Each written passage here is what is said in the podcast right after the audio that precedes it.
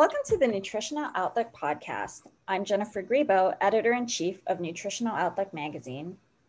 And I'm Sebastian Krawiec, editor. Uh, we're your podcast hosts. Uh, Nutritional Outlook magazine is a multimedia publishing brand and leading informational resource for the manufacturers of dietary supplements, healthy foods, and natural products. On this week's episode, we have the pleasure of speaking with Lisa C. Buono, Principal of Client Insights at IRI Worldwide. We asked Lisa the question all dietary supplement companies are asking themselves as they head into the next year Will consumers back away from buying dietary supplements once the COVID pandemic improves? Let's take a quick break from our sponsor and we'll be right back with Lisa. What if you had limitless access to customer insights, accelerated timelines, and set fees? At True Serum Network, we're fueled by connections in virtually every area of healthcare as part of MJH Life Sciences. The result? Audience fed creative and more powerful content in less time. True Serum Network, releasing what's real. Find out more at trueserumntwk.com. Hello, podcasters. Today we'll be interviewing Lisa C. Buono, Principal of Client Insights at IRI Worldwide. Lisa is here to answer this all important question Will consumers back away from buying dietary supplements once the COVID pandemic improves? Thank you for joining us today, Lisa. Well, it's my pleasure, Jennifer. It's always nice to talk with you. It's such a pleasure to have you on the podcast, Lisa. We've we've long turned to IRI worldwide, and you especially, um, as a valued member of our editorial advisory board, to track movement in the supplements and natural products market. So so happy to have you here in in person.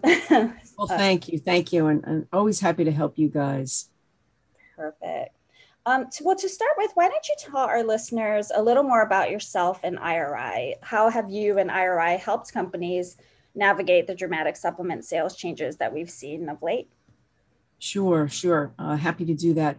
I, IRI is a technology and data and insights company. I think many of you may be familiar with us. We track point of sales data from brick and mortar retailers and increasingly now on the e commerce side as well. In addition, we catalog a tremendous amount of information on, on consumers through panel data. So we bring both together and analyze them for our clients in the CPG space. I joined IRI hmm, maybe about eight years ago now, and prior to that, I had worked in the manufacturing side of CPG, specifically in health. And happy to relate to all of you that I, I worked on Centrum and Caltrate for many years with Wyeth Consumer Healthcare. So I, I know from where you sit. Okay. I, I know, I know what you're feeling, what you're experiencing. And uh, how have I worked together with IRI to help clients? lately in the vitamin and mineral and supplement space, it's been all about trying to understand the unique and evolving need states that consumers are evidencing in the marketplace. And we first see that tracking sales. You know, when you see a, a supplement start to jump in sales, you say, hmm, okay, something's cooking there.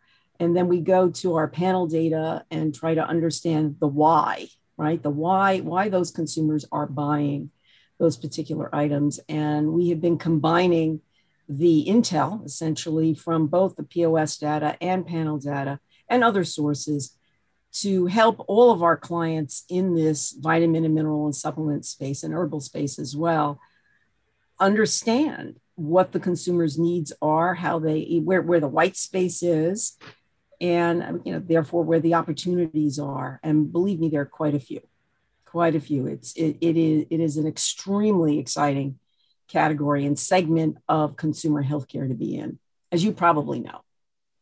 We certainly do.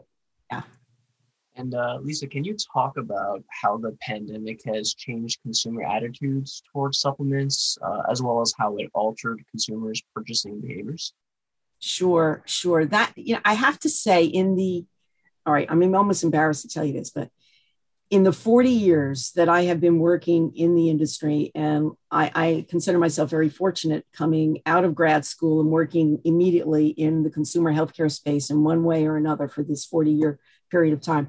I have never seen, and others like me, we have never seen, we have never witnessed such a, a huge impact on, on consumer behavior as this pandemic. So that is, Sebastian, that is like the million dollar question. And it's been fascinating to watch. What we have seen is an amped up, accelerated acceptance in and movement towards behaviors for self-care with consumers. That is what this pandemic has done. It is not to say that these self-care behaviors weren't there. They were already. We had been tracking them a good 6 or 7 years prior to March of 2020.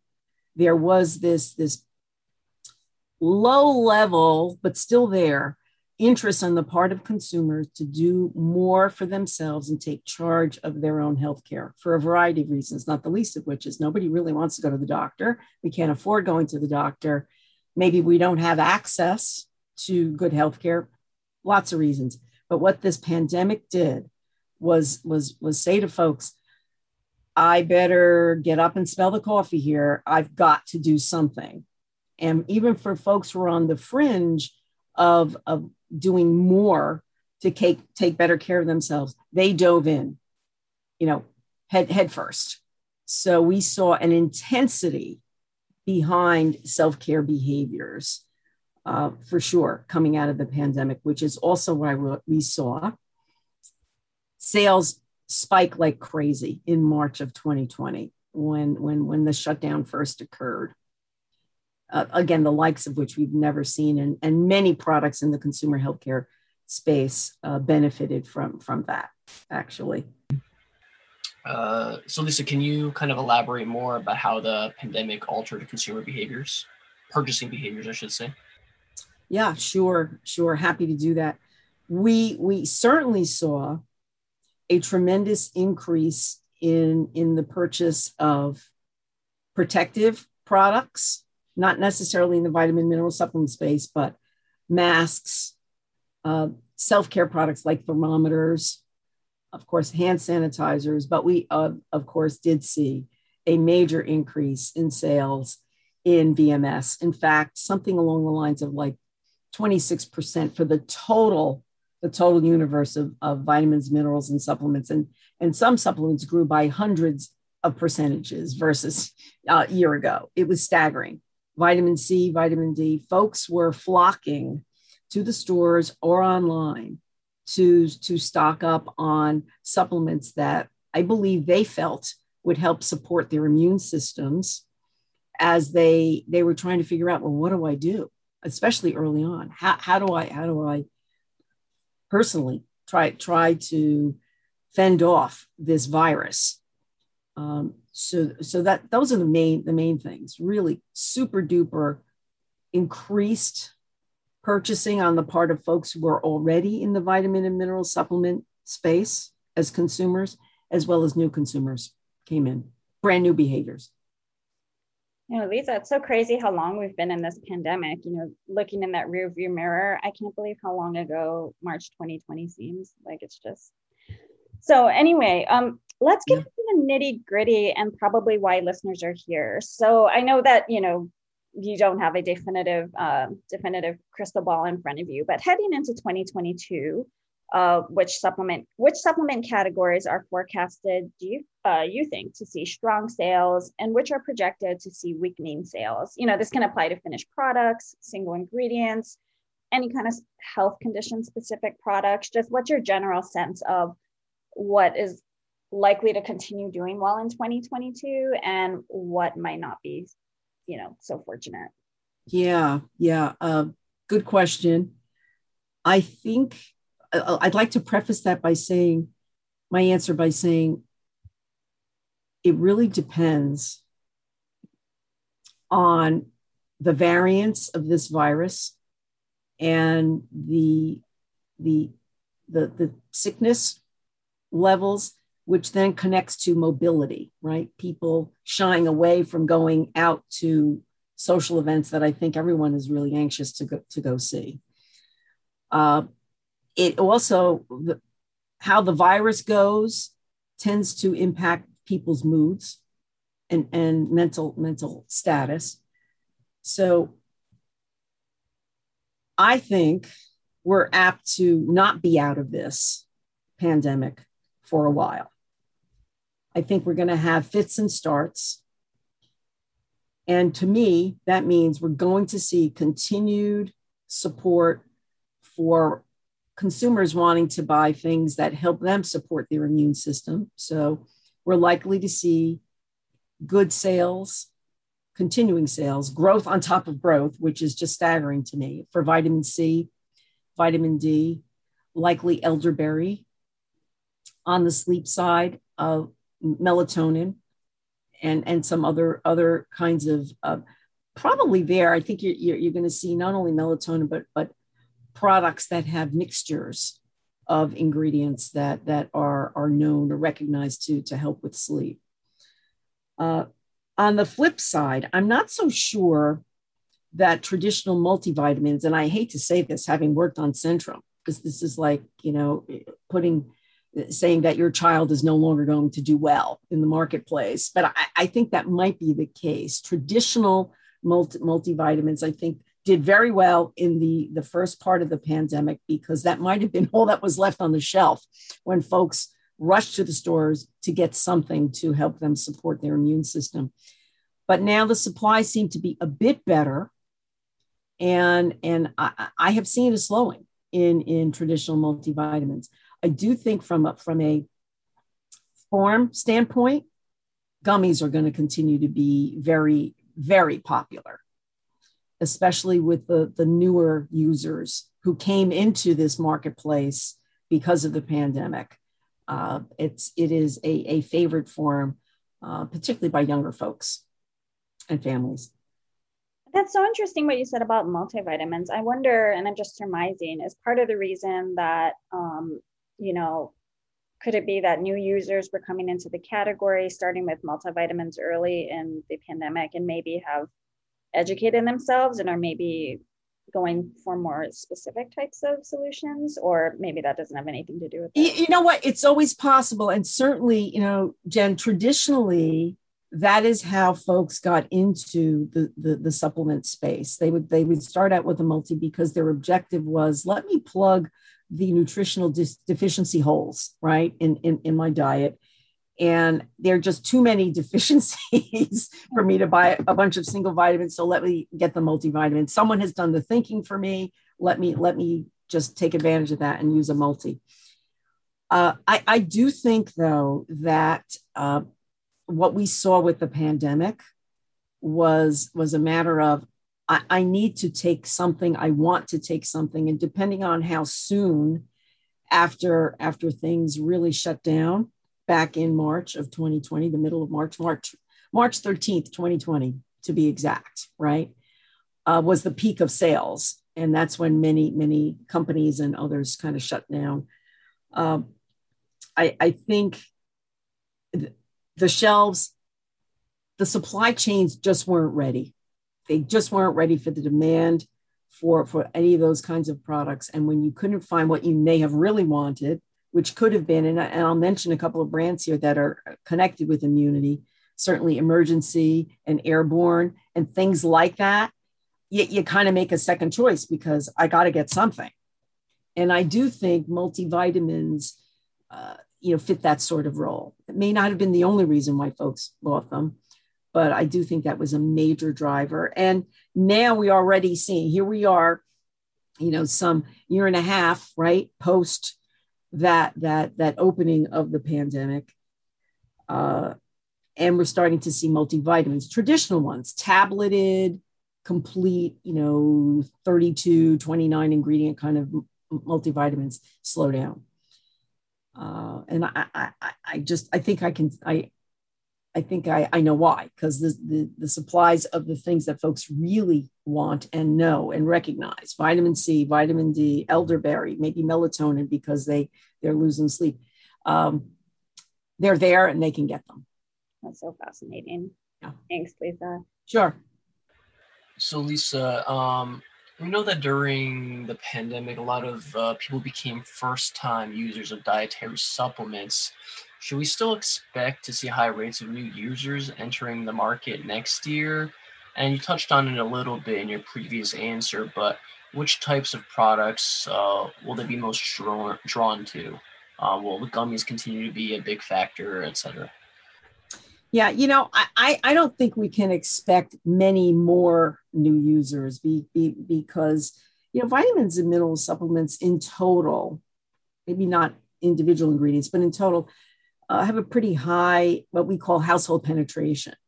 Maybe not like white bread or milk, but uh, pretty high. And with the, with the, the number of folks who came in, uh, it, it, it grew substantially.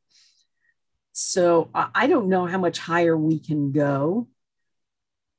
Uh, but I can tell you this I think the folks who didn't join the, the, the crowd, right, in, in jumping into VMS to help support their immune systems in the pandemic, uh, while few though they may be, uh, that they probably will spark to things that are easier and s- simpler for them to choose and to use, right? So I think things that are palatable, things that are a good value, things that are convenient, that usually means more than one ingredient necessarily, you know, uh, or a very well-known ingredient like vitamin C or vitamin D, but in a more palatable, uh, maybe affordable, convenient way.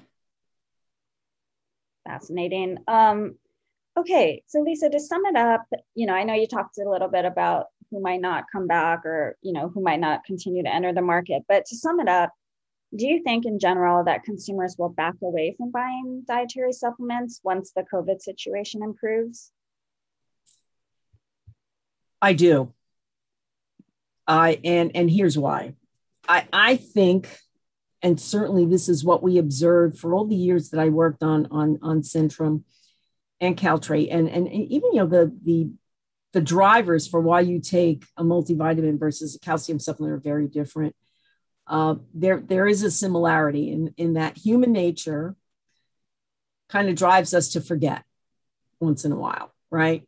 Um, when you're feeling better, when the the the influence or the impetus for why you want to take those multi multivitamins or or any kind of supplement seems to have calmed down said another way when we when we defeat the pandemic and learn how to live with it and it's not this this mean specter uh, out there we revert to other habits. And generally generally that means uh, i'm going to not take my multivitamin seven days a week i'm going to take it more like three or four days a week or i may not take it all or i may take it seasonally right uh, happens a lot with with folks. They they may they may take what they've been taking regularly now because of the pandemic, but may say, you know what, I'm going to take it during flu season and cough, cold, and flu season. So I I think I think there will be a softening and backing off. I, I, I don't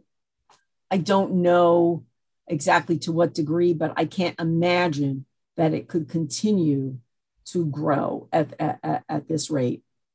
Um, just my, my personal opinion from you know talking with consumers for many years observing their behavior and even though they're interested more in self-care uh, I, I, think i think these usage could fall off it could okay um, and on that note lisa do you have any tips or insights for our listeners on what supplement companies need to do to ensure consumers don't lose interest in supplements once the pandemic yeah. reigns any any ideas of how they could overcome these challenges yeah, sure. Uh, and and and what I'm about to to share with you, yeah, we've been sharing with many of our our clients in other categories in CPG because VMS are not the is not the only category that that benefited from the pandemic. There were many other categories that did too. And I the the key here is to engage, keep engaging with those consumers.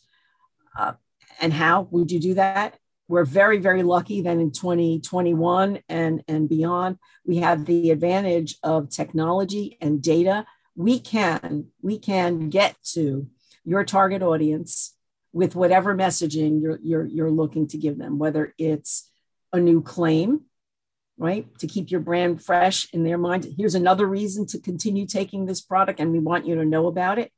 Uh, an inducement, some sort of a promotion, a coupon offer, etc. We know that you you you bought our product. Thank you for that.